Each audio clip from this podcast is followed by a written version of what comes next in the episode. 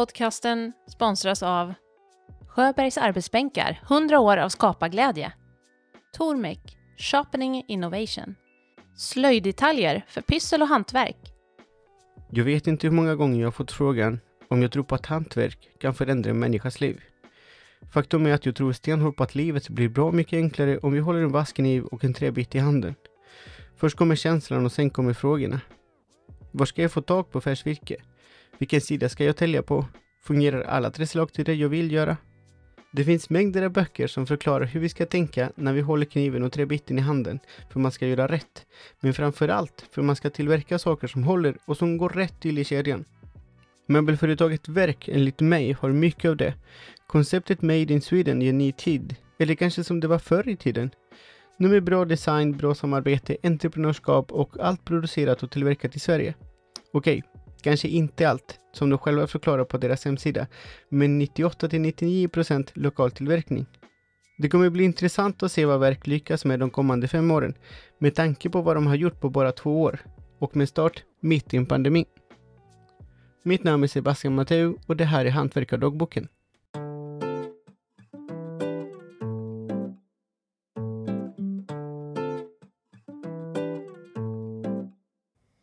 Hej Simon, välkommen till Hantverkardagboken. Tack så mycket, kul att få vara med. Ja, för mig är det självklart. Eh, men vill börja så här, kan inte du berätta vart vi, vart vi är? Vart vi spelar in det här, för det är superfint.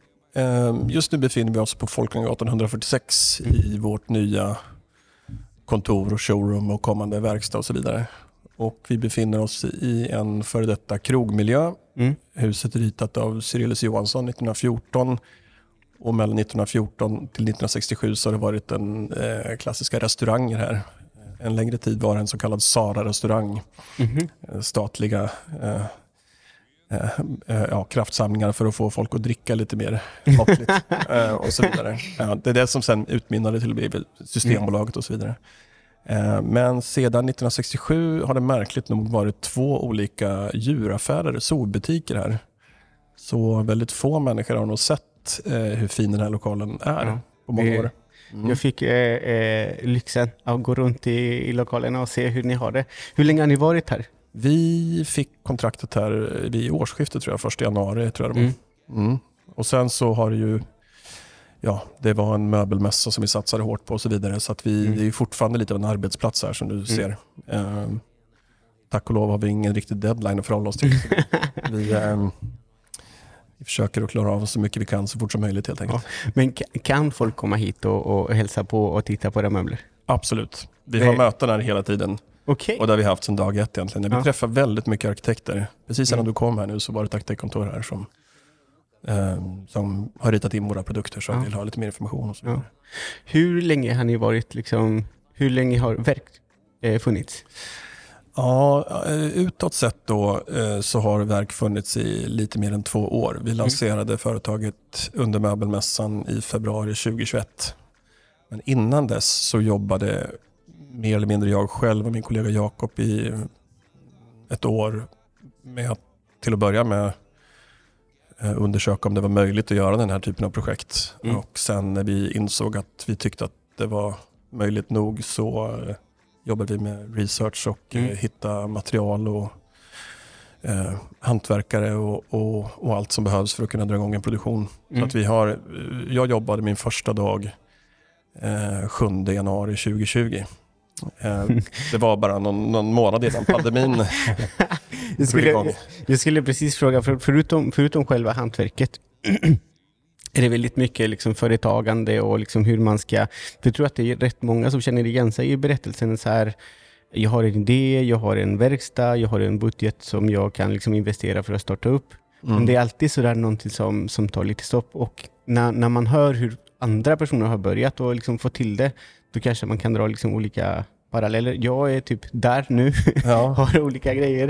Eh, men hur var det, det där? Liksom, precis starta och så kommer pandemin och jag kommer snart gå in på och ställa frågor hur ert liksom, koncept och brief som ni har mm, ja. eh, som princip i företaget. Men hur, hur, var det från början?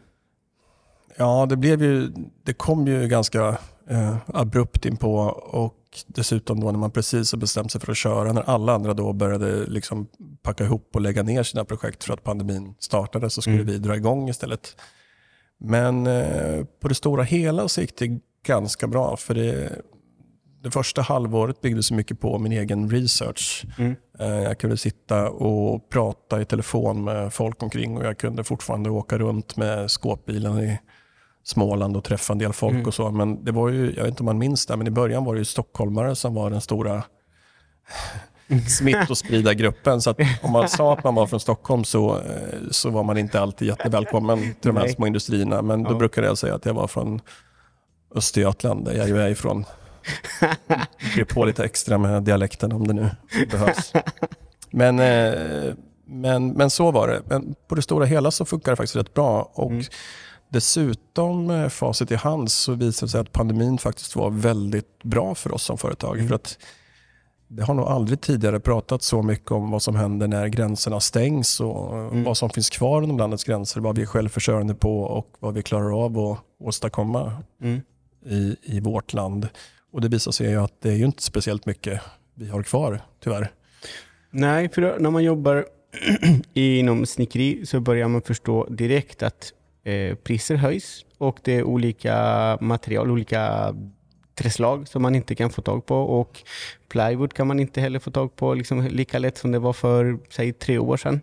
Men hade ni liksom er, tankarna bakom liksom, verk, var det liksom från början eller var det liksom när det startade att okej, vi ska, vi ska liksom ändra lite grann på det här? Ja, alltså det är ju en, det är en lite mer komplex historia än så, Mm. men jag kan väl försöka att bena ut det här lite. Mm. Ehm, som jag nämnde innan när vi pratade, du och jag här, så eh, har jag en bakgrund de sista 11 åren innan jag startade verk så undervisade jag på uh, Konstfack, uh, Mm. Inredningsarkitektur och möbeldesign. Jag var där i, i 11 år, en rätt, ett rätt bra tag. Ehm, och den sista tiden så var jag ansvarig för att visa våra studenters alster på, i Milano under eh, möbelmässan där nere. Och jag eh, var i behov att hitta eh, partner för att få det här att funka ekonomiskt. Och av en slump på en middag så träffade jag Jakob Merlini som jag sen Mm. startade verk med. Och vårt första samarbete var just så eh, att Jakob erbjöd sig att en av hans eh, tidningar eh, skulle vara ska man säga, partner och Mm. gå in med och stödja den här typen av utställningar. Så att det blev möjligt att göra det här ekonomiskt. Och Jakob var då, kanske framgår, han är förläggare. Så han Mm. ger ut tidningarna Rum. Och har jobbat inom det facket i, i 25 år. Um, och Det var väldigt bra tyckte jag för att det blev som en, det är en neutral partner med en tidning. Uh, istället för att jobba tillsammans med ett, en annan möbelproducent eller så som kan kanske färga av sig lite väl mycket på en, en statlig institution som kanske ska vara, ja det är bra om det är lite mer objektivt. Liksom. Och i samma veva så kontaktade jag eh, vänner och kollegor på andra skolor och eh, Chandra då Ahlsell eh, som kanske vissa känner igen som ena halvan av Folkform jobbade Mm. då på, på Malmsten. Så jag frågade Chandra om det fanns en idé att vi gör det tillsammans och det tyckte de var eh, bra. Mm. Så att eh, under ett par år så gjorde vi utställningar med Konstfack och Malmstens och tidningen Rum i Milano. Och under de här resorna och de här samtalen så insåg Jakob och jag att vi hade eh, vi kanske inte hade så mycket gemensamt, vi är ganska olika som personer, men vi hade väldigt mycket liknande tankar kring möbelindustrin och möbelbranschen. Och vi konstaterade ganska fort att vi båda två varit i den här branschen i strax över 20 år. Uh, Jakob något längre kanske. Och under de här åren så var det ganska lätt att konstatera att det mesta är sig likt. Liksom. Mm. Det är samma namn och det händer samma saker och man har en mässa en gång om året. Och allting bara rullar på. Det enda som är skillnaden är väl att helt plötsligt så står det att alla företag är hållbara om man går in på en hemsida. Mm. Uh, tydligen så är alla hållbara i dagsläget, vilket är väldigt märkligt. Då hade vi aldrig haft ett problem. Liksom. Det har väl ett namn va? Green... Ja, du tänker på greenwashing? Ja, exakt. Eller? ja. Är det det man kan så, kalla det? Så, så, så kanske man kan kalla det, Ja. absolut. Ja, det var ju en av de faktorerna som Jakob och jag tyckte var... Eh, alltså det var i, inom möbelbranschen så är det ju skrämmande lätt att säga lite vad man vill utan att någon rannsakar eller kritiskt Mm. eh, undersöker om det stämmer eller inte. Det finns liksom inget, eh, inget organ som går in och petar på och säger så här, hör du, stämmer det verkligen det där? Är den där MDF-skivan från Sverige egentligen? Mm. Det finns heller ingen direkt kritisk journalistkår som är och petar och, och stör och frågar obekväma frågor. Utan det är, mm. det är ganska fritt fram och, och påstå lite vad som helst. Och Det var väl de här frågorna då och i kombination med att det blir ju väldigt lätt som så att man sållar sig till den otroligt stora skara gubbar som klagar på att allting är dåligt men inte gör någonting åt det. Mm. Eh, och den där skaran är, är, ju lagom trist att tillhöra. Så tänkte att är den, ska man göra någonting åt det så måste vi göra det och göra det nu för man blir inte yngre. Man får inte mer ork med åren. Så att vi mm. bestämde oss för att försöka göra någonting åt det här och åtminstone sprida information om hur det ser ut. Mm.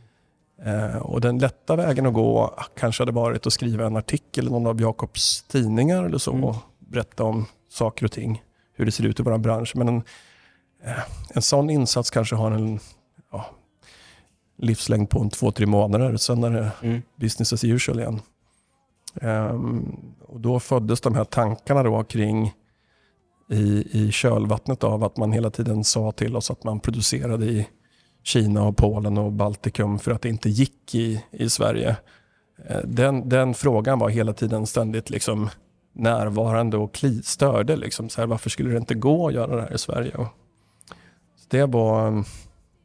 Jag vet inte om jag har tappat tråden, nu kanske jag svarar på något helt annat här. Men, men, men, eh, men, men det var liksom utgångspunkten mm till det då att vi så här, vad, skulle, vi kunna tänk, skulle vi kunna starta ett företag som gör allting helt och hållet helt svensk produktion i Sverige enbart av svenska råvaror. Mm.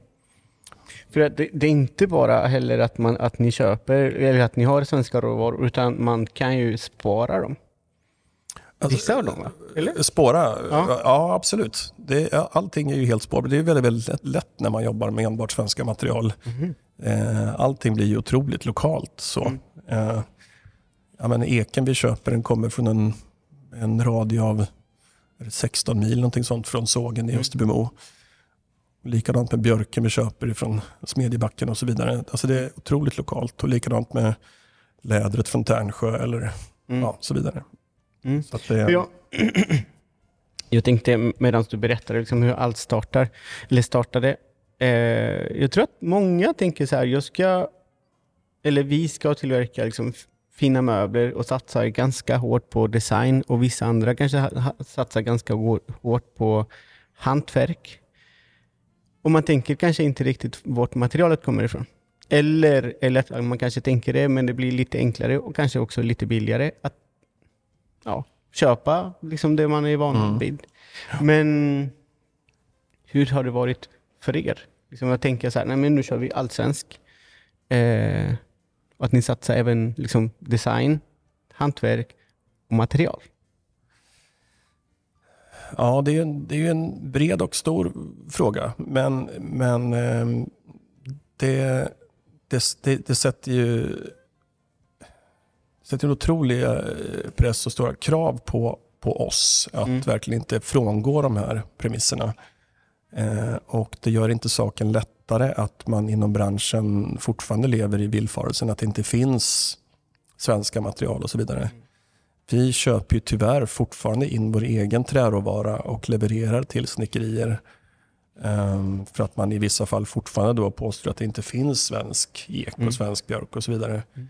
Um, det är helt uppenbart att man har väldigt svårt uh, att ta sig utanför den här boxen man levt i. Man är inte speciellt intresserad av att göra några extra samtal eller mm. jobba lite extra för att göra det svenskt. Liksom. Så det har varit väldigt, väldigt mycket arbete för att få det här att rulla. Liksom. Men det är en fantastisk utveckling. Nu är det ju till viss mån precis tvärtom. Att liksom, det är oss man ringer först. Om man har kommit mm. över ett parti fin ek, då är det så här, vill ni ha det här? Innan det blir något golv någonstans. Liksom. Wow.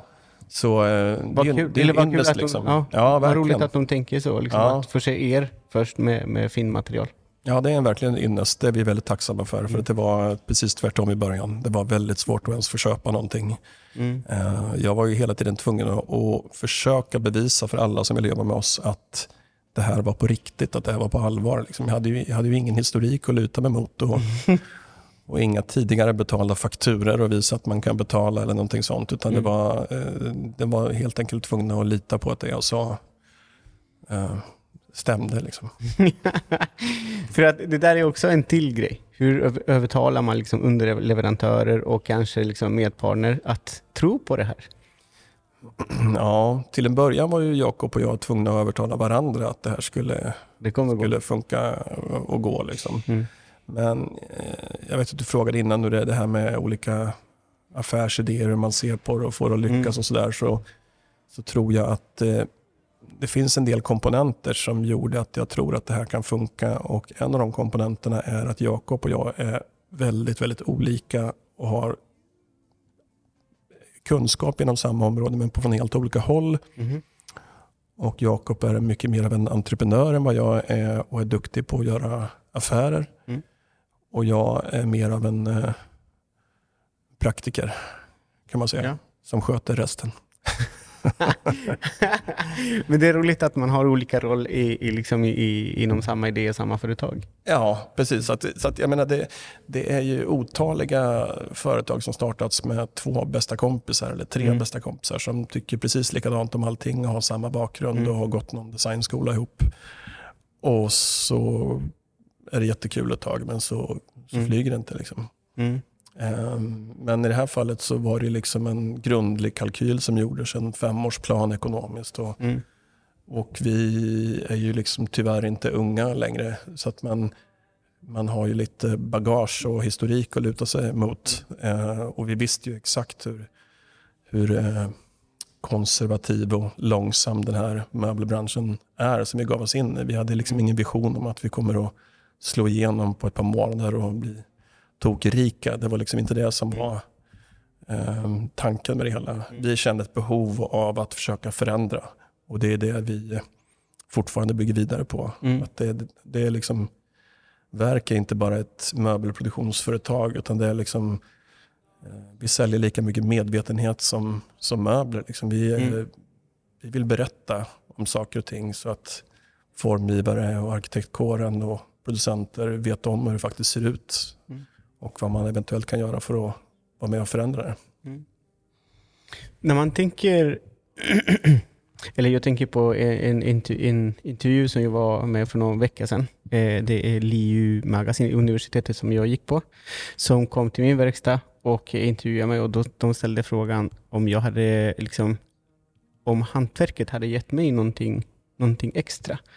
Och då pratade jag, och jag tror att du nämnde att det kanske var anledningen varför vi, start, vi, vi hyrde en kolonilott. För att jag ville lära min son att grönsakerna kommer inte från eh, kartongerna från, på mataffären och så där, utan löken kommer direkt från jorden och därifrån kan du liksom bara äta det. En potatis och tomater är samma sak. Tänker du liksom att att behålla allt kanske mer lokalt, mer i det här fallet svenskt, eh, kan generera liksom att ändra på synen på, på möbler och design?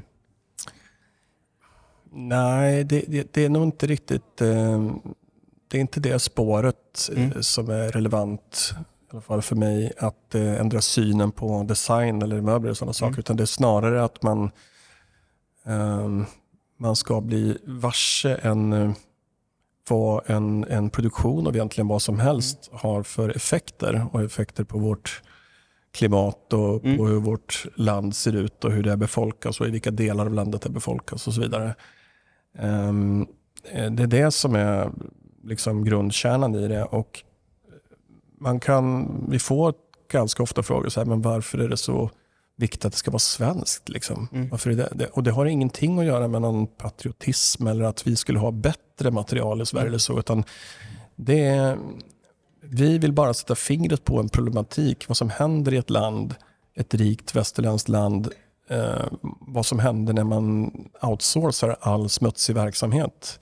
Mm. Eh, allting som man inte tycker att man tjänar på att göra i Sverige, det skickar man iväg någon annanstans där det är billigare att göra det.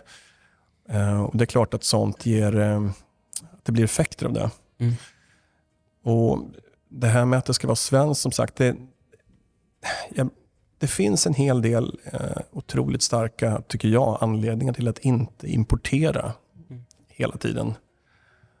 Och, eh, och de, eh, de där tankarna kring varför man inte ska importera blir ju liksom svaret på varför vi gör det svenskt på ett sätt. Och jag skulle säga att en av de absolut viktigaste anledningarna är att vi har idag eh, en otroligt liten värdekedja vad det gäller att ta hand om vårt lövträ.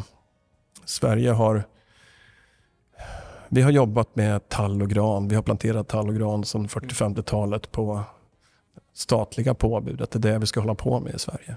Eh, lövträet går i, i, största och första hand till, till massaved efter en första gallring. Liksom. Mm. Och det här blir ju liksom ett moment 22. Det finns liksom vi har liksom inte byggt upp en efterfrågan på inhemskt lövträ. Utan vi har importerat det här så länge så man vet knappt hur man ska bära sig åt för att få tag i svenskt lövträ. Och det här är ju roten till varför det egentligen ser ut som det gör i, i svensk skogsbruk idag. Och man kan sitta och vara förbannad och skriva böcker om skogsbruket och göra dokumentärer och så vidare.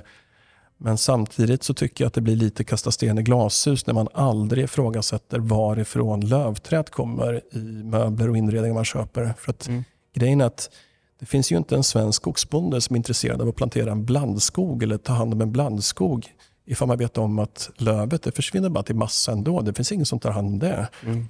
Det finns inga pengar i det.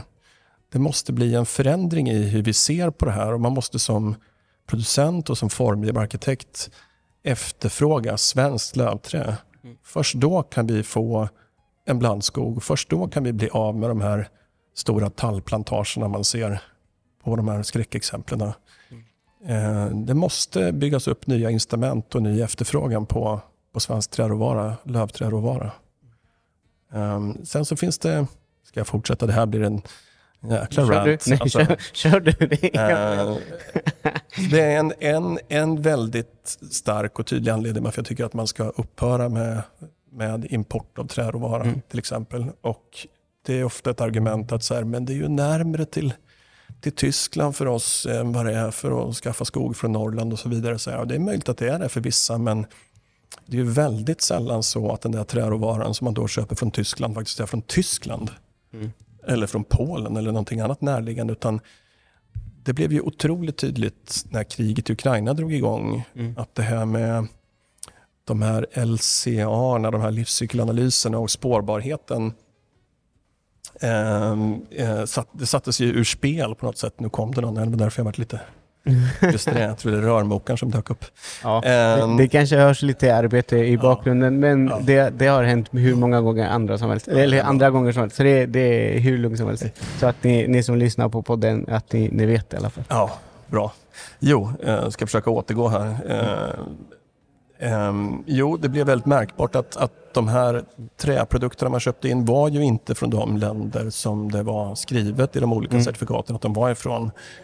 Eh, utan den här, den här eh, eken då som skulle komma från Tyskland, den kom ju från Ryssland och från Belarus och från Mm. Ukraina. Så att helt plötsligt så blev det ju otroligt svårt för många producenter att göra de här Mm. ekmöblerna. Många designklassiker, inga namn nämnda, som blev väldigt lång leveranstid på. Och likadant den, den fina finska björken vi importerade, den var ju inte finsk den heller. Den försvann, den var från Ryssland den också. Mm. Och, och det här är liksom ytterligare en anledning varför jag tycker man ska vara försiktig med att importera när man lever i ett land täckt av skog, när vi faktiskt har råvaran på plats. Mm. För att det är mer eller mindre omöjligt att ha en LCA på importerade produkter. Det är så lätt att kringgå regelverk och det är i stort sett omöjligt att se hela den processen och vägen ifrån Mm. stam till planka som är inköpt och man har ingen aning om hur det har fraktats eller med vilka energimixar det har Mm. eh, förädlats och så vidare. Vi- Vilka köper ni i, i dagsläget? Eh, Är det liksom er familjeföretag som har skog eller hur, hur får ni tag på, på lokalt? Lokalt menar jag liksom i Sverige. Ja, just det. Vet du vad? Jag kommer bara ta en till stark anledning varför man inte ska importera. Först ska jag svara på det Yes. sen. Så jag får fortsätta det här eh, krigståget mot, mot import och så vidare. Eh, ja, men, eh, den tredje, eh, inte sista, men en, en tredje och en väldigt, väldigt stark anledning är att det pratas alldeles för lite om produktionsländernas energimix.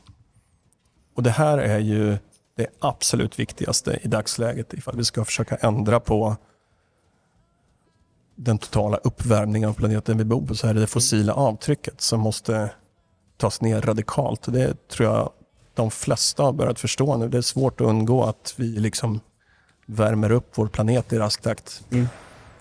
Och vill man då få ner det, då måste man begränsa och minska utsläppet av eh, koldioxid i, i atmosfären och Mm. andra växthusgaser. Och eh, då blir det helt avgörande hur energimixen ser ut i det land Mm. man producerar.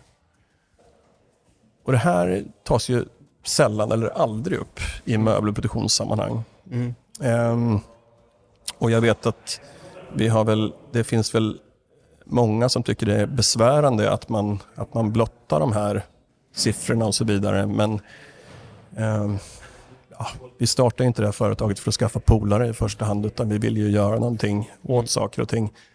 Så att om vissa blir förbannade så får de väl bli det då. Men vi gjorde med hjälp av Bengt Dahlgren som är en sån här teknikkonsultföretag ett stort, så gjorde vi en EPD för att vi insåg att arkitekter var otroligt förtjusta i siffror och diagram och såna Mm. grejer. Och tänkte vi kanske vi måste nog ha lite siffror på det här.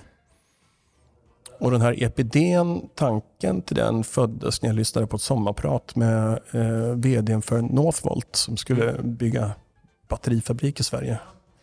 Och innan det blev klarlagt att den skulle befinna sig i just Sverige, den här fabriken, så fanns det då ett antal länder som hade eh, skärmat upp då Northvolt för att se att vårt land borde ni finna sig här. För det var ju väldigt attraktivt att ha den här eh, batterifabriken. Och så blev det till sist en shortlist och på den shortlisten var Sverige med, men även Polen.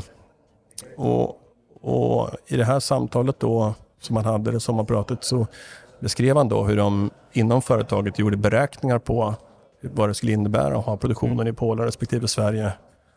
Och det innebar ju då att det här bilbatteriet som skulle produceras och var helt fossilfritt, Mm. det var ju tänkt då, den här elbilen, eh, det var ju liksom enorma mängder koldioxid redan innan batteriet kom till bruk just i produktionen av det i Polen. Eh, och det var ju e- enorma siffror. Och det var då jag började greppa sig att det kan ju inte spela så stor roll vad man producerar då. Om det är ett bilbatteri eller en trästol i Polen ifall det är energimixen som är Mm. det relevanta. Eh, Då tog vi det vidare till eh, Bengt Dahlgren som sagt som gjorde då en, en, eh, en rapport på det här, en, hel, en komplett EPD. Vi alltså inte använde oss av någon sån här EPD-snurra som, som eh, ja, ibland kan verka lite vilseledande. Men det är ganska godtyckligt med de där EPD-snurrorna. Men vi gjorde en egen grundlig undersökning via Bengt Dahlgren och de kom fram till då att precis samma stol producerad i Sverige respektive Polen att den hade ett 70% lägre fossilt avtryck om den var producerad i Sverige. Alltså enorma siffror. Wow! Det är jättemycket ju. Det är otroligt mycket. Mm. Och den största anledningen då är just energimixen. Då. Mm. Polen är ett land som drivs av någonstans mellan 80 och 85 procent av fossila bränslen, mycket Mm. kolkraft. Och så ser det ut i, i andra länder. i ja, Kina är svårt att få siffror på, men där är det definitivt mycket kolkraft och Mm. så vidare, även i USA. Ehm, och det här är ju helt avgörande om man som arkitekt ritar en aula med tusen stolar Mm. gjorda i Exakt. ett land med en risig energimix eller i ett land som Sverige som har en väldigt bra energimix. Mm. Ehm, och det där är ju då ännu en anledning till varför man ska varför jag tycker man ska försöka producera, Mm. i vårt fall i Sverige, men åtminstone i ett land som har en okej energimix. Liksom. Det var ett väldigt, väldigt långt svar. På det med, men, det är, men det, är, eh, det är viktigt att säga och det är, eh, det är sånt som aldrig pratas om och som ju är helt avgörande skulle jag säga. Jag kan inget annat än att hålla med dig. Och det, jag, jag visste inte det här med till exempel eh, energimixen och, och till exempel vad till exempel om, om eller skillnaden om, en stol tillverkas i, i Polen eller, eller i Sverige, vad skillnaden är. Mm. Tack. Ja. Tack. Det, alltså, det, är, det är så bra att, att veta det. Ja, du är absolut inte ensam och det är det du säger, att det är bra att man vet det. Det är det mycket av vårt arbete handlar om, att liksom prata om de här sakerna. Mm. För att man vet inte om det här. Mm. Man vet inte om att det inte finns svenska skivmaterial eller svenska Mm. pigment eller att det inte finns svenska textilier. Man vet Mm. inte om att det skiljer otroligt mycket på att producera i, på andra sidan Östersjön eller producera Mm. här. Ehm, och det spelar ingen roll om man är en erfaren arkitekt som har jobbat i 30 år eller om Mm. man är helt nyutexaminerad. Kunskapsluckorna är enorma skulle jag säga. Wow. Jag hade en fråga. Eh, och det var vem ni köper eh, Ja, plankorna precis. eller, eller liksom materialet Ja. eh, av. Eh, Vi- Vilka de är. För att det, i och med att det kanske är så här att man inte satsar på det så kanske det lär ju finnas inte så mycket. Men att man kanske börjar tänka om. Eh, vi hoppas ju på att man ska tänka om. Eh, eh, jag sitter med i olika sådana styrgrupper för att Mm. värna om svenskt lövträ och så vidare. Men än så länge så är det mest snack tyvärr. Mm. Vi köper all vår ek, skulle jag säga, så gott som all vår ek från eh, sågen i Österbymo som ägs numera av Kågelist. Mm. Eh, och det är en jättebra underleverantör som eh, är en av de där som ringer tidigt till oss och frågar om vi vill ha fin ek. Okej. Och eh, tragiskt nog så är det väl typ det är den sågen. Det kanske finns någon till, men jag tror att det, det, är, det finns en stor eksåg i hela Sverige. Ehm, då pratar jag industriell nivå. Mm. Liksom. Sen finns det små fjuttar här och där. Liksom. Men om Mm. man vill jobba storskaligt industriellt med möbeltorrt virke så Mm. är det en stor såg som sågar ek. Mm. Så Och- har vi och- kanske en, någonstans mellan tre och fem stycken som sågar björk. Mm. Uh, that's it. Wow, det är väldigt få. Mycket, mycket få. Mm. Mm. Och furu? Furun är ju lättare att få tag på, Mm. men inte alltid så lätt att få tag i hög kvalitet. Men jag vet att vi köper en del från ångsågen i Säter Mhm. Som jag tycker har väldigt hög kvalitet. Ehm, sen är det ju som så att där har vi lite tur. Där eh, Furu har man en större vana av att köpa in svenskt. Så där brukar Mm. vi lita på att snickerierna själva köper in den råvaran de tycker är bra Mm. att jobba med. Liksom. Ja. Men när vi har köpt själva, vi köpt från ångsågen i Säter. Jag, jag har faktiskt en fråga som jag vill ta dig liksom tillbaka i tiden ganska, ganska mycket. Du berättade lite, lite grann vad du gjorde innan verk. Mm. Men eh, frågan är vad du gjorde innan, vad du jobbade med innan och hur har kanske det arbetet som du gjorde länge påverkat eller liksom bidrar till vad du gör idag? Eh, syftar du tillbaka till min tid som lärare då? Ja, eller? jo. Ja. Ehm, ja, jag har undervisat eh, länge. Eh, jag började undervisa på Beckmans 2005. Mm. Och sen 2005 har jag regelbundet varit gästlärare och undervisat på eh, Beckmans och, och Konstfack framför allt och lite också på Malmstens. Mm. Eh, men framförallt så var jag anställd då på Konstfack i, i 11 år. Mm. Eh, och du undrade vad det, vad det, hur det hade... Hur det liksom har bidragit till, till vad du driver idag? Ja. Man kan väl säga så här att det var, jag kom in lite löst på förut de här olika anledningarna varför jag trodde på att det här projektet kunde funka. Och en sån anledning var ju att jag hade ju faktiskt utexaminerat hundratals studenter under Mm. min tid som lärare. Eh, inte för att det var jag som utexaminerade dem, men alltså jag hade ju haft studenter i många, många år och insett att de här, den här generationen är faktiskt på ett helt annat sätt intresserad av hållbarhet. Mm. Och de har ett helt annat sätt att se på eh, estetik. Alltså, ehm, det är helt okej idag att man köper en limfogsskiva med ek och, märg i och så vidare. Bara någon generation tillbaka så skulle all träråvara se ut som ett faner, liksom helt livlöst. Ehm, och de här premisserna är ju otroligt viktiga för att vi ska kunna pro- producera utav svenskt trä. För det ser ju inte ut som, alltså en svensk ek ser inte ut som en odlad ek. En svensk ek är mer lik en sån här sparbanksek. Liksom. Exakt. Så den innehåller en hel del andra eh, ingredienser än vad en, en odlad ek Ja, gör. verkligen. Ja, och, och det hade ju inte gått kanske då för, ett, Mm. eh, för några generationer sedan att producera den typen av Mm. ek. Det hade man kanske inte tyckt var fint nog. Men idag är det precis tvärtom, att man tycker att det är ett plus om fem Mm. stolar som står bredvid varandra faktiskt ser olika ut och inte helt Mm. identiska. Man kan se att det kommer från ett, ett levande material. Mm. Så det har jag ju med mig från, eh, från, eh, från den tiden att jag här, nu, nu är det faktiskt en annan, en annan grupp inredningsarkitekter där ute som ritar in grejer, som tänker på ett annat sätt.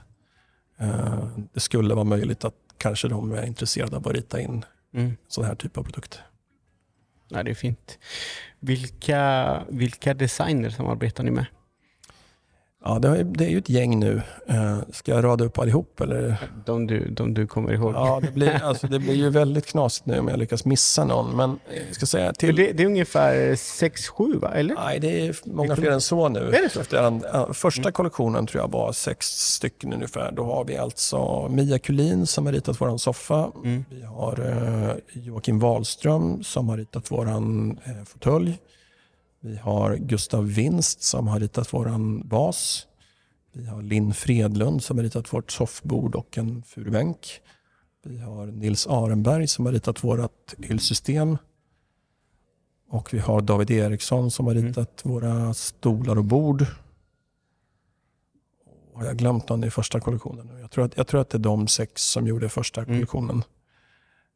Fan vad pinsamt om jag någon. eh, och så nu då när vi har eh, under möbelmässan så presenterar vi en hel del nyheter nu 2023 Mm. och då har vi ett litet eh, två personers kafébord ritat av Anja Septon. Vi har en eh, vår första armledda stol, en karmstol som är ritat av Elsa Undergård. Och vi har eh, en liten, en liten pall slash sideboard. En liten kolonn som är ritad av Johan Skog. Och vi har ett, Mm. eh, en hemarbetsplats, ett litet skrivbord ritat av Per Nadén. Oh, har, jag, har jag glömt någon nu igen? jag vet inte. Ni har, jätte, ni har jättefina möbler. Vilka möbler är det jag sitter på nu? Eh, nu, sitter du nog, nu sitter du på en av Davids stolar. Jag Ja. undrar om det där är en, det där är en, en kopplingsbar och stapelbar. Så den är alltså en VDE 03. Okej. Det, är, det kanske låter krångligt men det är egentligen bara eh, V står för verk och sen så är det formgivarens för och efternamn. Och sen så bara i turordning vilka produkter man Så har. VDE 03. 03. Det är tredje Aha. produkten David ritade för oss. Ja, Okej, Ja, jag förstår det. Ja, det är fint. Ja. Det är mycket enklare att förstå det sen. Ja. Och sen har vi också rättigheter att producera eh, eh, ifrån Karl-Axel Ackings arkiv. Eh, vi har, än så länge har vi stolen Trienna, eller fåtöljen Trienna producerad, Mm. står där borta, eh, som han ritade 1957. Mm. Eh, och den har vi då rättigheterna att producera nu. Och vi kommer nog producera flera av hans produkter. Vi håller på att utveckla karmstolen Tokyo som står där. Ja. Ehm, så den hoppas vi kunna vara klar här nu kanske till, om vi har tur till, till nästa mässa. Mm. Ja, jag tänker på och, alltså grundprincipen som verk har. Den är ju superfin. Det är också anledningen varför jag kom hit och ville prata med dig. Eh, jag missade tyvärr din, din föreläsning som du hade på Malmstens. Men eh, jag fick jättefina kommentarer så jag började läsa lite mer, kul. kontakta dig och Mm. du var super, supersnäll och bara inom bara några dagar så fick jag komma hit. så tack. Ja. Tack. Men jag, men jag tänker också på uh, era kunder. Eller nej, förlåt. Det, den fråga jag hade innan jag missade det var Ja. hur, eh, när ni samarbetar med, med designer, till exempel i den här första kollektionen, det är också väldigt begränsande. Hur, hur reagerar de? ja, det där är ju... Första kollektionen när man inte hade någonting att luta sig tillbaka på var ju eh, det var ju faktiskt ganska skrämmande att fråga formgivaren om de ville eh, rita åt oss då. För det blir ju en, ett, ett risktagande. Och jag hade ju inget annat än, de hade inget annat än mitt ord att, att, lita på. Mm. Ehm, så eh, det var eh, lite komplicerat bara den biten. Tack och lov så tackade väl så gott som alla ja. Ehm, men sen kom nästa problem då att man inte visste hur de skulle reagera på att brieferna var ju otroligt eh, strikta. Så. Mm. Ehm, Vi hade ett startmöte då där alla fick information om att det är de här få materialen vi har att jobba med. Det är de här få teknikerna vi har att jobba med. N- när alla var samlade? Ja, vi hade en liten sån eh, kväll. Jag hade en liten dragning då Eh, Wow. vi käkar lite pizza och så berättar jag om hur det ser ut idag. Liksom, Mm. Och det här är vad vi har att förhålla oss till. Mm. Men sen blir ju varje brief eh, för sig unik Mm. såklart. Men, men eh, på det stora hela var det så att man fick ju förhålla sig till väldigt mycket begränsningar eh, som, som kanske andra företag slipper att förhålla sig till. Mm. Ehm, och, och det visste man inte heller hur man skulle reagera på. Så här, man kanske hade tänkt att så här, vad finns det kvar för mig att göra med de här premisserna? Mm. Men eh, tack och lov har det visat sig precis tvärtom. Att man har, så som jag har förstått det i alla fall, och formgivarna tyckt om att det är, eh, liksom, att det är strikt och tajt hållet. Att Mm. man eh, måste förhålla sig till det här nästan till regelverket då för att, Mm. för att kunna rita någonting åt oss. Eh, och jag upplever det att de flesta som ritade oss, som, eh, jag hoppas att det stämmer när jag säger att de är stolta över att ha gjort de här Mm. projekten. Liksom. Ehm, och jag tycker att de har lyckats väldigt bra. Och det är ju väldigt, väldigt sammanhållet, mycket på grund av premisserna som ges. Det Mm. skulle ju nästan kunna vara samma person som ritat allting. Men att eh, eh, men så är ju inte fallet. Mm. Mm. För sen, förutom liksom designer, att ni har, du, ni har lyckats övertala dem, eller liksom så här, berättat hur det skulle vara, att det var väldigt få material, kanske är det svårt att designa. Mm. Men samtidigt, så här, sen är det folk som tillverkar era saker. Just det. Vi- Vilka är det som tillverkar era möbler och hur reagerar de? Ja, eh, det har också varit eh, komplicerat tyvärr. Alltså det, det går lite hand i hand med eh, det här utbudet och efterfrågan. Att vi har väldigt få snickerier kvar som jobbar på, i stor skala med massivt trä. Mm. Det vill säga att nio av tio snickerier idag är så här skivmaterialsnickerier. Liksom. Ehm, de som är storskaliga och jobbar med massivt trä, ja, de är inte många fler än tio i Sverige. Mm. Och vi har nog träffat de flesta. Liksom. Så ni har åkt, åkt runt i landet och liksom Ja, på, på olika snickerier Precis. som ni, som ni fick liksom, eh, tips om eller som ni har hittat. Hur, hur gick det till? Ja, det var ett, ett, ett evigt googlande fram och tillbaka. Eh, men, men det är precis som du säger. Jag, fick, man, jag spenderade väldigt mycket tid i en skåpbil i Småland. Liksom. Mm. Det, det visar sig fort att det, de, den här typen av dealar kan man inte göra via mail eller telefon. Det liksom, man måste åka ner till, till verkstaden och, och dricka kaffe och visa på att man pratar allvar och sådär. Exakt, för det är inte bara liksom att skicka en mail med pdf och bara tillverka Nej, det, utan nej, det, här, nej. det här handlar om ett, Ja. något helt annat. Ju. Och man var ju, man var ju tyvärr då också väldigt skeptisk. Liksom. Mm. Det var ju alltid när jag har ringt så är det nej. Mm. Nej, det går inte. Och då måste man på något sätt försöka vända det nejet till ett ja.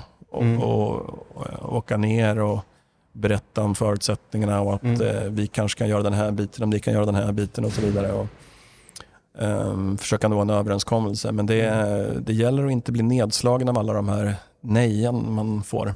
Men är inte det där lite så här morot när du får ett nej? Du måste liksom vända på... Ja, men jag, jag kan ju tycka det. Men eh, många andra funkar inte så. Utan de tänker sig att nej är ett nej och så det gick inte. Ja. Och det är ju så de flesta, det är därför det ser väldigt mycket ut som det gör. Ju, att man Mm. säger, nej de sa att det inte gick.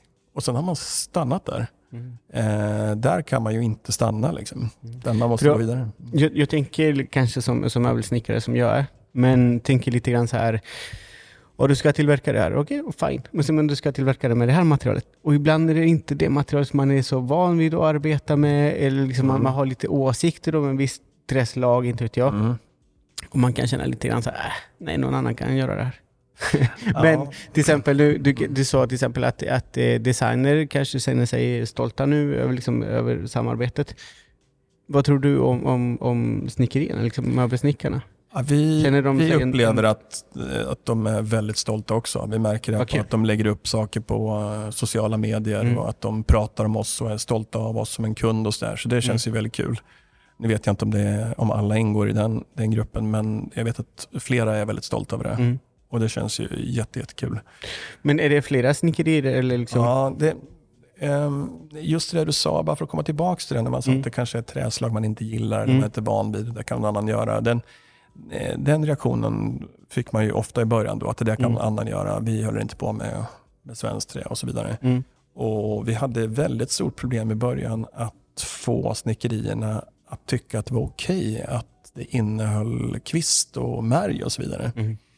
Eh, så jag bara, nej men jag kan inte göra en limfog med kvist i. Så här. "Men Varför kan du inte göra det? Jag bara, nej det finns ingen som köper det. Ja men vet du vad, det är ju faktiskt mitt problem. Jag vill ju bara att du ska göra en limfog åt mig och sälja sen. Det kan jag lösa. Liksom. Mm. Eh, men det var, ju, det var ju nästan så här, nej vi gör inte limfog ut med kvist.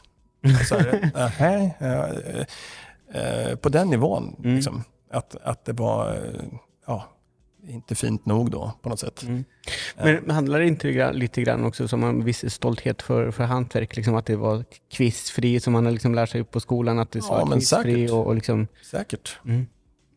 Men eh, det är ju helt ohållbart att, att tänka på det här sättet. Jag menar, man tänker som ek till exempel, ifall man bara ska ha kvistfritt. Det, blir liksom, det är inte många procent av en stam som är kvistfri. Liksom. Speciellt inte en svensk ek. Mm. Så eh, det är helt ohållbart att, att tänka så Mm. idag. Och exakt, för att det där gör att själva produkten ser lite annorlunda också. Ja, så är Inte, det. inte det man är van vid. Nej, men som sagt, det är en, en ny generation på banan nu och de har ingenting emot det här. Liksom. Mm. Um, Sen har vi ett, eh, vi har inte påbörjat det än, men tanken är att vi ska erbjuda vissa produkter ehm, med olika grader av kvist och eventuella defekter. Så att man som kund ska kunna välja. Så att jag, Sam, samma produkt med typ ABC-material. ja, precis. För att man ska kunna liksom dels se skillnaden då på vad som faktiskt försvinner oftast. Mm. Sen om det nu är plånboken som bestämmer så kanske man kan betala betydligt mindre för en med kvist om man tycker att det är okej. Mm. och så vidare. Och vi hoppas på att både hitta en, en bredare köpgrupp och vi hoppas framförallt på att kunna använda mycket, mycket mer av det virket vi Mm. köper. Och ehm, Nu är det dags för reklam.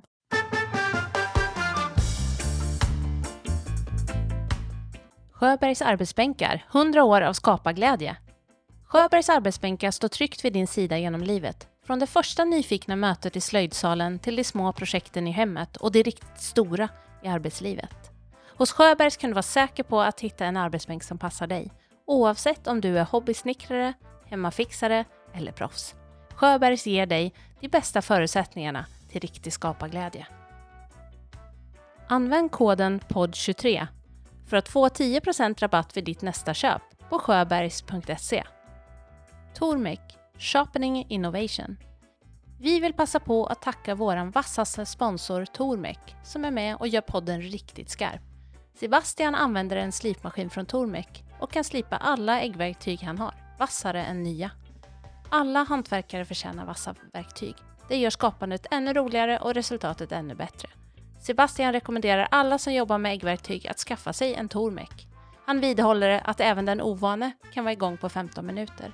Det är en investering i ditt hantverk som håller länge. Garanterat i åtta år, förmodligen resten av livet. Besök tormek.com för att lära dig mer om slipning och hitta din närmsta återförsäljare. Slöjddetaljer för pyssel och hantverk. Slöjddetaljer på nätet och i butik. Mer än 10 000 artiklar för kreativitet, hobby och hantverk. Butiken har allt för såväl nybörjare som proffs. Använd koden Hantverkardagboken 15 och få 15% rabatt. Den gäller till den 31 maj 2023.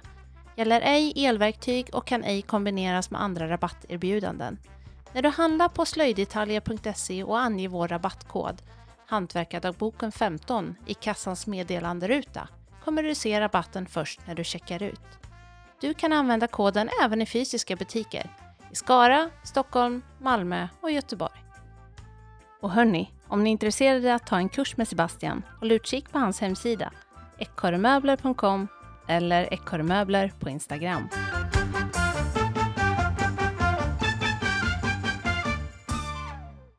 Men, men finns det några snickerier i Stockholm som tillverkar era grejer? nej, det finns det inte. Eh, vi har inte den typen av produktionssnickerier i, Mm. i Stockholm. Men just du frågar vilka de var de här snickerierna va? Eller- Ja, ja, ja. typ. Vi, vi jobbar med eh, de här få som finns då så har vi eh, jobbat med många av dem och de vi jobbar med just nu är ehm, LMAB i ehm, ehm, ehm, Lenhovda Mm. och eh, Sibab utanför Jo och Eh, framförallt så jobbar vi med Vigells nere i Malmbäck. Vigells gör i, eh, med råge det mesta av våra produkter.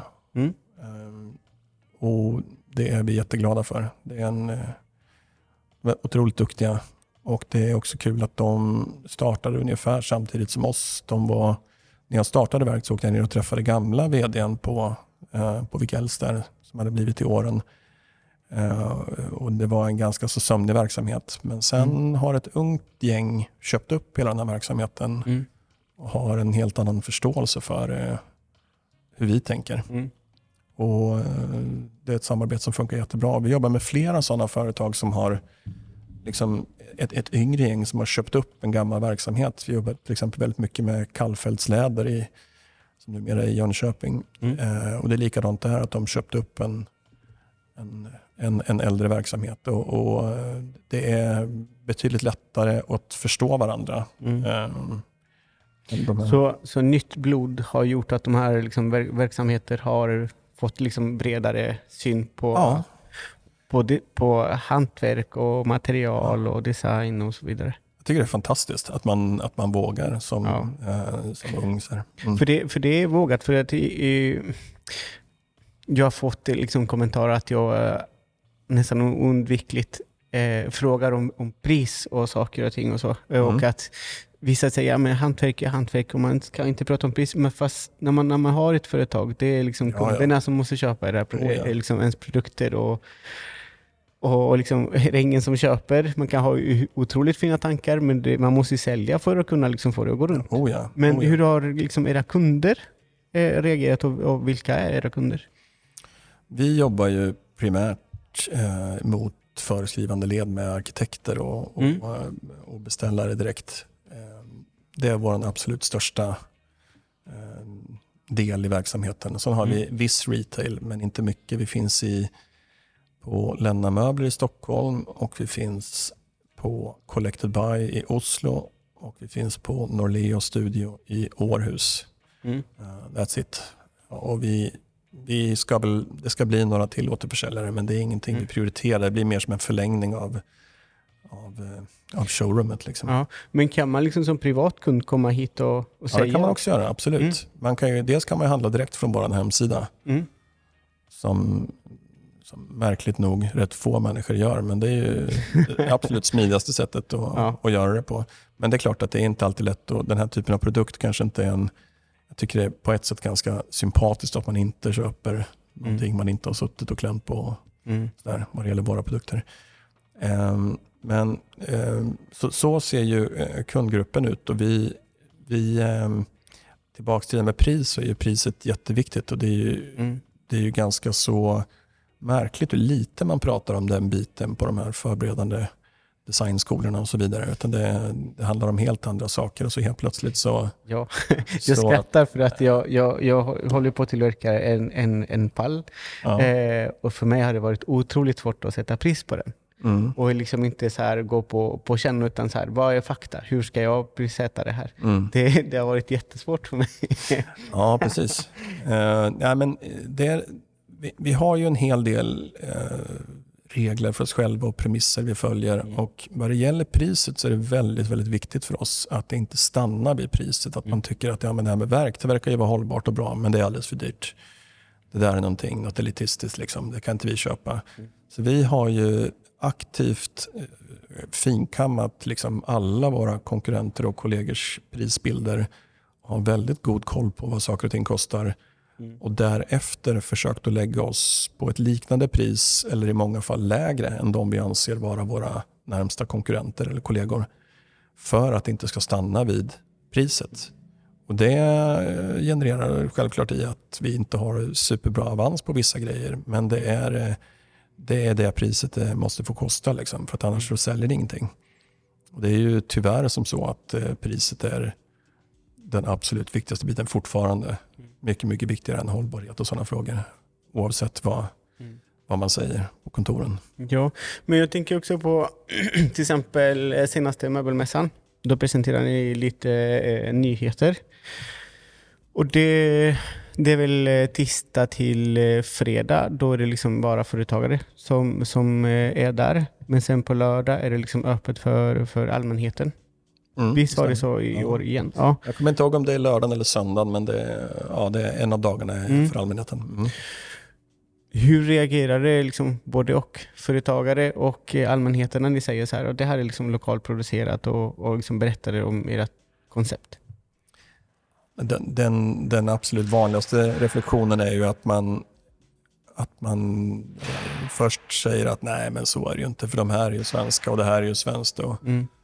eh, och, och ja, att man blir förvånad och, och sådär. Och jag visste inte. Och så, det är den vanligaste biten. Så att man, man har ju liksom vaggats in i att det här är ju supersvenskt. Det är så mycket som står Made in Sweden och svenska flaggor och Mm. kungliga hovleverantörer och allt möjligt på de här Mm. grejerna. Ehm, så där är men, men jag tror att det var väldigt roligt att få finnas på mässan i år för att det var första gången vi nådde ut till en bredare publik. Det blir ju ganska, om man har en utställning i sitt showroom och så där, det blir ju närmast sörjande. Liksom. Det blir en liten elitgrupp som går runt på de här minglerna Mm. och dricker vin. Eh, men på mässan så kan man ju, eh, så träffar man ju liksom Mm. alla möjliga typer av människor. Så det var ju Mm. väldigt kul. Och vi vi eh, satsade ju stort eh, i år på den här mässan. Eh, en stor yta så att vi kunde visa hela kollektionen för första gången. Mm. Eh, det var väldigt, väldigt kul. Vi fick väldigt fin respons och jättefin media. Och, så det var väldigt lyckat överlag. Mm. Eh, men det har man hört efteråt, så här, att folk förstår inte hur man kan överhuvudtaget lägga energi på sånt. Men att andra företag frågar hur kunde de ha så stor monter? Och det där måste ha varit något fuffens. Och varför hade de större än det där? Så här, vansinnigt intressant hur folk överhuvudtaget kan lägga energi på sån skit. Liksom. Jag struntar väl helt och blankt och fullt hur stora alla andras montrar är. Liksom. Ja. Folk har för mycket tid. De kanske borde sourca svenska material istället så de hade något att pyssla med. Liksom. Vet du ni har eh, flera möbler, liksom, ni har en hel möbelkollektion. Mm. Har du någon favoritmöbel? Oh shit, det, det, det, jag, får jag passa på den? Så, så jag slipper och... Någon kommer höra av sig till Jag dig. säger och bara, alla, alla är mina favoriter. Och det är som min son. Ja. Vem är din, din bästa kompis? Alla, säger han. Alla. Ja. Men hur ser framtiden ut för verk de kommande två, tre och fem åren? Ja, alltså vi, vi, vi märker ju så sakteliga att vi börjar gå från nykomling till etablerad. Liksom. Eh, och det, är ju, det blir en tröskel att komma över för att vi märker att många arkitekter är lite försiktiga med att rita in större projekt på en nykomling för man vet inte riktigt hur det kommer landa och sådär. Och vi, eh, vi, kommer att lans- vi kommer att gå ut på sociala medier nu med ett antal stora projekt vi har gjort just för att visa att vi kan leverera. Vi är ju, egentligen så är det ju ett säkrare kort att köpa in ett stort, en stor kvalitet möbler av oss än många andra Mm. som är beroende av eh, en, en leveranskedja, importerad sådan. Vi har ju vårt eget råvarulager. Mm. Eh, Vi kan ju leverera 2000 stolar om åtta veckor om det är så. Liksom. Vi har ju eh, en otrolig kapacitet Mm. och ett otroligt råvarulager. Eh, vad var din fråga förresten? Wow. Vad var vad, vad, Vart ni, vart ni är om det, vart två om ja. två år. Ja, just det. Ja.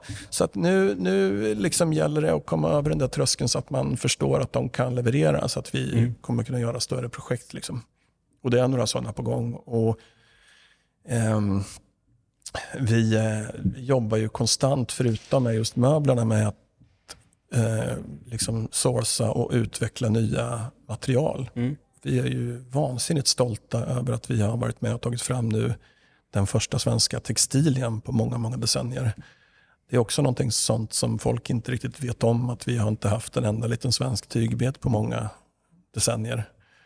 Eh, Det finns, det finns får, det finns tvätterier, det finns väverier, men Mm. det har varit en flaskhals vid spinnerier. Mm. Det- Hela den här tekoindustrin har ju nedmonterats kraftigt sedan 60-70-talen. Så att vi har eh, en väldigt dysfunktionell värdekedja när det gäller att ta hand om vår fårull. Men nu äntligen så har man köpt tillbaka ett större spinneri som kommer eh, vara på, som är på Gotland. Och tack vare det så kan man få ner då råvarupris, alltså garnpriset så att man faktiskt kan producera ett svenskt tyg som kan konkurrera med de övriga möbeltextilierna. Mm. Och det är ett superspännande framtidsprojekt som vi hoppas vi ska kunna lansera sen höst eller nu i vinter. Mm. Och eh, den textila kollektionen tar vi fram tillsammans med Inger Råman. Och det känns ju fantastiskt roligt att ha med henne i teamet. Eh, För grejen är att vi har ju den här otroliga färgskalan att jobba med. Allt ifrån vitt till grått. det finns ju liksom inga svenska pigment så att vi har bara fårens liksom ursprungliga utseende att jobba med. Vi har, då finns det liksom nästan svart, det finns grått och det finns eh, hyfsat vitt och Mm. eh, till viss del lite brunt. Och då var min tanke att vem, vem är duktig på att förvalta sådär snäva premisser och göra mycket av lite? Då tänker jag Mm. Inga Roman. Det är inte mycket färg i omlopp i hennes kollektioner. Men det blir bra ändå. Så jag är Ja. jätteglad att hon är med på, på den här resan. Tror du att det, att det är andra företag som i framtiden kommer jobba som ni gör? Absolut. Mm. Absolut. Och ja, eh, vi märker väldigt tydligt att folk är ju, vare sig de vill eller inte, så är de ju tvungna att förhålla sig till att vi finns och att det här går. Mm. Och eh, Vissa kanske sitter och, och, och gnäller och surar, men så finns det ju andra som, som faktiskt är så pass storsinta att man, att man eh, pratar med oss och eh, liksom frågar om hjälp och, och, och sådana saker. Vi, vi hjälper gärna till. Det här är ingenting vi gör för att hålla, hålla för oss själva. Liksom. Och jag blev otroligt smickrad och glad när hela gänget från Gärsnäs kom över till vår monter under möbelmässan Mm. och liksom sa att vi, vi tycker det är fantastiskt det ni gör. Vi inspireras av er och vi vill också ställa om till svenskt trä. Och de har ju nu gjort en, en första stol med just David Eriksson också då, i svensk eh, bok. Ehm, och att man, att man kan vara så storsint att man kan kosta på sig att komma och säga att vi, vi gillar det ni gör, vi vill också ställa om och så. Det är, Wow. liksom, det är den andan man vill leva i. Mm. Inte det här att man står och surar två montrar bort och tycker så här att något är, Mm. ah, varför ska de där få all uppmärksamhet eller sådär gnälligt. Liksom. Eh, Men det, jag vill säga så här, det, det är värsta komplimangen. absolut, absolut. För det, det är liksom ett företag som har varit etablerat så pass Ja, ja. länge och Ja. sen ni har funnits i, i, vad blir det, två år? Mm. Lite mer än två år. Ja. Och ändå liksom att de kommer till Monter och säger bra jobbat. Ja.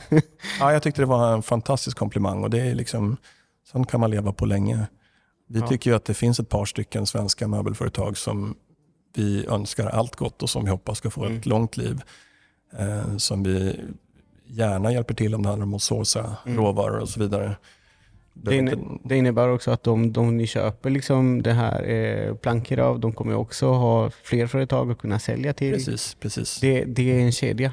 Är ju supply and demand det enda som, alltså det är det som gäller för att vi ska få en förändring. Så eh, ifall fler möbelproducenter efterfrågade svenskt lövträ Mm. så skulle vi kunna se en, en utökad värdekedja och kanske förhoppningsvis i långa loppet en blandskog i Mm. Sverige igen. Mm. Jag minns att när jag ringde dig och, och, och vi pratade om du skulle vara med i den här podden så sa du ah, men jag vet inte riktigt om jag passar i podden eftersom det heter Hantverkardagboken. Och så. Ja, det. Men det här jag tror, tycker jag att det liksom passar 100% för det, det är också sånt vi, vi måste prata om. Det är också sånt vi måste liksom få höra. För det är jättemånga som bara hör vissa saker och tror stenhårt på det men det är viktigt att höra annat också. Ja, det, det var, väl, var väl bra då. Du, du känner så. jo, men absolut. Men jag, jag tänker på, eller jag känner att jag, att jag måste ställa den här, den här frågan. För att jag har fått lite, lite kommentarer, men ni har också möbler tillverkade i furu. Ja, precis. Och hur reagerar folk? Ja, men det där med furu är ju intressant för att jag vet inte hur många år i rad när man sagt så här, ah, men nu börjar furu bli hett igen. Det är väl liksom är det, 15 år sedan det, det sades första gången. Ehm, det är helt otroligt hur det hela tiden kan vara nytt att göra någonting i furu. Mm. Det har ju ständigt gjorts. Och, ehm, men, eh, men trots det då så, så finns det naturligtvis ett generationsgap även där. Att man, Mm. den äldre generationen tycker att det är fjällstugigt eller sportstugigt eller som du använder de begreppen i, i kanske en negativ ton. Då, medan sportstugemöbler är väl otroligt hett i en, i en yngre generation. Då. Ja men exakt, för det är det, de kommentarerna jag, jag har fått. Eh, för jag, jag tycker liksom att framförallt att furu är väldigt, väldigt underskattat material. Mm. Det är superfint, man kan få tag på jättefina liksom, furuplankor, jättebredda, Mm. jättelånga. I många fall så är de liksom helt kvistfria Mm. och liksom, du kan använda väldigt mycket och det är liksom radiell fiberriktning och sådär. Och det är så tätt fiberriktning så det är, liksom, det är inte så många plankor som har det där. Och i svensk furu, när jag visat i mina sociala medier, folk från Sydamerika reagerar hur starkt som helst för att Va? Mm. Är, det där, är det där furu liksom? Är det, liksom, är det en tall som ni... Ja, Mm. det, det är furu liksom. Så, eh, Okej, ni som hör det här och tycker att jag har gjort fel, okej, ni, kan, ni kan skriva direkt meddelande till mig. Men jag tog med en liten planka. Det, det är en liten bit till Chile när, när jag åkte dit eh, sist. Och en kompis, blev- en kompis blev helt så här, paff. Ja. För att det, det är så pass fint. Eh, men hur som helst, så, så jag tänker liksom på det för att jag har fått en kommentar. Ja, men det, är det inte lite stuggigt sådär? Liksom, eftersom Ja. det åldras lite, så här, lite brunt, lite orange. Att folk liksom... Och, och sälj, säljer ni det behandlat eller obehandlat? Ja, det där med behandlingen är ju lite av ett gissel för oss, för även där är vi ju i händerna på det lilla som finns. Vi Mm. erbjuder ju en ytbehandling av linolja. Mm. Eh, och det gör ju att furen blir än mer gul då. Ja. Ehm, och det kan man också ha synpunkter på. Men, men det kan ju också vara, tycker, många tycker även det är fint. Mm. Ehm, men det är ju linolja som är det enda vi ytbehandlar med. Men, men det, det det, med, det är lite långsammare behandling, men i längden är det mer att det håller längre va? ja, alltså det är väl en process, man får ju fortsätta olja Ja. eh, och slipa olja. Men det är det som är hela, alltså vi har ju otroligt lång garantitid på våra möbler för att allting är ju massivträ. Det finns ju inga skiv, skivmaterial att få ner och jobba med svenskt. Mm. Och det gör ju att eh, har du en bit sandpapper och lite linolja så kommer ju våra möbler hålla i Mm. hundratals år. Liksom. Det, är ju, det är ju det vi gör, det är någon form av uppimpad allmogel. Liksom. Det är inga Mm. konstigheter. Ehm, samma produktionsteknik och, och samma material. Men bara tillbaka till det där med furen där så Mm. är det ju, det är ju precis som vissa kan tycka att det är eh, sportstuget och så, så är det nog mer en Alltså det är väl också det som är det absolut hetaste. Vi har ju liksom företag som gör endast furumöbler som är jättetuffa. Mm. Tydligen. Ehm, och, ehm, så jag menar, det där är ju, det beror ju på helt och hållet vem man frågar. Det jag tycker är eh, problematiskt dock med furu det är att man vet ju om att väldigt få industrier vill jobba med furu. Det är ett geggigt material, det är mycket Mm. kåda och det, Det innehåller till och andra verktygen geggar igen. Så det är ingen som blir stormförtjust om man vill göra liksom 500 stolar i furu. Liksom. Mm. Då säger man det där som du sa, så kan ingen annan göra det. det då blir det verkligen så. Sen är det också så att man, man måste ju gå upp i dimension för att det är så mjukt och det är klenare. Så det har ju en tendens att bli klumpigt. Liksom. Mm. Och det, det är väl någonting jag försöker komma ifrån. Sådär, att jag, det, vi har fått en del kritik för det. Att, det är att vissa saker upplevs som klumpigt och sådär. Men i vissa fall så får jag ta på mig det och jag ska försöka och, och bättra mig. Men eh, i vissa fall är det också så att man måste förstå att jobbar man med massivt trä utan skruv och stålbeslag så måste man ha en viss gosstjocklek ibland för att få det att hålla. Mm. Liksom. Och speciellt om man jobbar med furu så får man ta i lite extra. Liksom. Mm. Men ehm, ja, så eh, det, det, det, det är både för och nackdelar. Liksom. Jag tycker också det kan vara väldigt fint. Så det är, men det är också väldigt mjukt. Det får mycket stötar och smällar. Och det, eh, det kan också vara en anledning till att man tar i lite så att man kan slipa ner det ett par gånger. Och så där. Ja, sen möbler ska användas. Ja, ja, precis. det ska ramlas, de får ju slagmärke, barn som ritar på dem och sådär. Ja. det händer, det är liksom det, det vanliga användning för, för möbler. Jo men så är det, så är det. Men det är, när, man, när man säljer in som vi gör oftast då till ett större projekt, vi Mm. arkitekter så är det så där bara då, ja, men nu kommer det här åldras, så här ser, Mm. det, ser det risigt ut efter ett halvår och Mm. man undrar kring de här, man vill ju gärna ha plastlacker på och stryktåliga ytor och Mm. Det ska se likadant ut hela tiden. Det kan man ju förstå liksom, men jag tänker att även där så hoppas man på en, en, en, en vilja till förändring, att man förstår att saker och Mm. ting åldras och patineras så att man kanske snarare kan ta hand om en, en oljad möbel ett par gånger tidigare. Eller efteråt, efter Mm. Ja. använts några år. Och det har vi också erbjudit eh, och, och utfört ett par gånger och då slipat Mm. upp och sådär. Jag tänker på, man kan ha så här konceptet, man kan ha jättefin råvara, man kan ha bra design. Men eh, hur viktigt är det här med entreprenörskapet? För att få det liksom att, för att lyckas? Ja, jag skulle säga att det är helt avgörande. Mm. Eh, och det var det jag var inne på lite tidigare. Att det, är ju, det här hade ju, jag tror aldrig att det här hade gått ifall vi hade varit två, tre stycken exakt likadana typer som brann för design och hantverk. Liksom. Utan det är ju det är helt avhängigt på att, eh, att Jakob är intresserad av eh, affärer och, Mm. och intresserad av att och, och utveckla ett sånt här koncept. Mm. Och han har ju verkligen gått in med själ och hjärta och allt han äger och har i det här. Liksom. Eh, vi har ju inga externa investerare där. Um, och eh, det är ju hans, hans eh, tro och eh, vision om det här, att Mm. det här kommer att lyckas. Liksom. Wow. Ja, jag tror också det. Ehm, men det, är ju, det krävs ju verkligen att man, att man har liksom koll på det där med hur ett företag ska drivas och Mm. en viss erfarenhet från det och så vidare. Mm. Ehm, så jag skulle säga att entreprenörskapet är otroligt viktigt. Mm. Och det är inte säkert att man måste ha en, en sån del i sin utbildning, även om jag tycker att man ska komma in på det. Men det kanske borde vara mer besläktat med, ja, men precis som ni på Malmstens har en designer och en snickare och så Mm. jobbar man tillsammans. Liksom. Det kanske vore på sin plats också att ha en, en, en ekonomisk utbildning, en, en marknadsföringsavdelning som man samarbetade med eh, och göra projekt för att se hur det skulle kunna funka på riktigt och Mm. så vidare. Det känns som att det är två helt olika världar som aldrig möts. Liksom. Mm. Du Simon, för att avsluta, eller för att runda av varje samtal, och, och tack för att jag fick komma hit och tog liksom eh, en timme, eller lite mer än en timme av din tid. Ehm, så brukar jag alltid fråga om du har några rekommendationer eller någonting du vill dela med dig till de som, som lyssnar på det här avsnittet. Ja, just det. Ja, du, du har ju till och med förberett mig på att jag ska komma med rekommendation, men trots det så är det, Okej, vi, vi det säger... så vi- vansinnigt svårt. Men, men Vi, eh, vänta, vi säger sanningen. Jag, för att eh, jag brukar alltid runda av samtalet så men det har jag glömt bort att säga till er, så nu blev jag lite, lite paff. Men Ja. du kom på jättebra grej. Ja.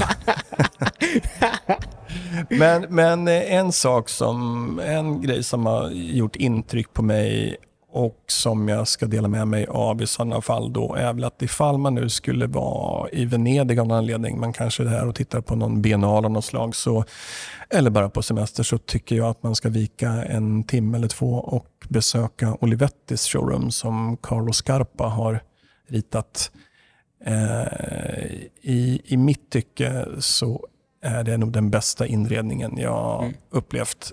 Eh, det är en makalös känsla för detaljer eh, som är svårt att, att konkurrera med i, i Mm. min bok. Eh, det är en pytteliten butik för skrivmaskiner som numera är ett litet minimuseum. Men det, är, det tycker jag är fantastiskt bra. Det får jag rekommendera. Oh, wow. wow. Ja. Är det någonting du skulle vilja dela, dela med dig för att avsluta, avsluta samtalet? Eh, ja, jag tänker att man, jag tror att det jag vill säga är att oavsett var i den här branschen man är så tycker jag att man ska ställa mycket mera frågor. Och kanske framförallt om man råkar vara arkitekt och, och ska rita in möbler och så vidare så ska man ställa frågor till leverantörer av inredning och möbler. Vart kommer det här ifrån? Var är det gjort? Och, mm känner du till vart råvaran är hämtad ifrån och så vidare. Alltså man ska ställa frågor. Alltså man, man kommer ingen vart utan en dialog och utan att vara frågvis. Liksom. Ställ mycket frågor Mm. Och eh, om svaren är bra så kör och kan man inte få vettiga svar så tycker jag välj något annat. Det behöver absolut inte vara verk men ska det vara riktigt bra så slutar det nog med verken då tror jag. ja, det är bra. Det Vi avslutar samtalet på topp. ja. eh, ni som lyssnar på, eller Simon, tack. Tack verkligen för att jag tack fick själv. komma hit och, och, och, spela in det här samtalet. Eh, ni som lyssnar på podden, Tack för att ni har kommit ända, ända hit och ni har följt hela fjärde säsongen som snart är slut. Och eh, kom ihåg att följa på Instagram, Hantverkardagboken och under samma namn på Spotify. Jag följer nästan bara statistik från Spotify. Det finns på andra ställen men jag, jag är inte riktigt säker på vart. men eh, följ där, ni får jättegärna betygsätta eh, podden. Ni får jättegärna svara på frågor som, som dyker upp ibland eller så skriv på, på Instagram. Så tack så jättemycket så hörs vi nästa gång. Hej då!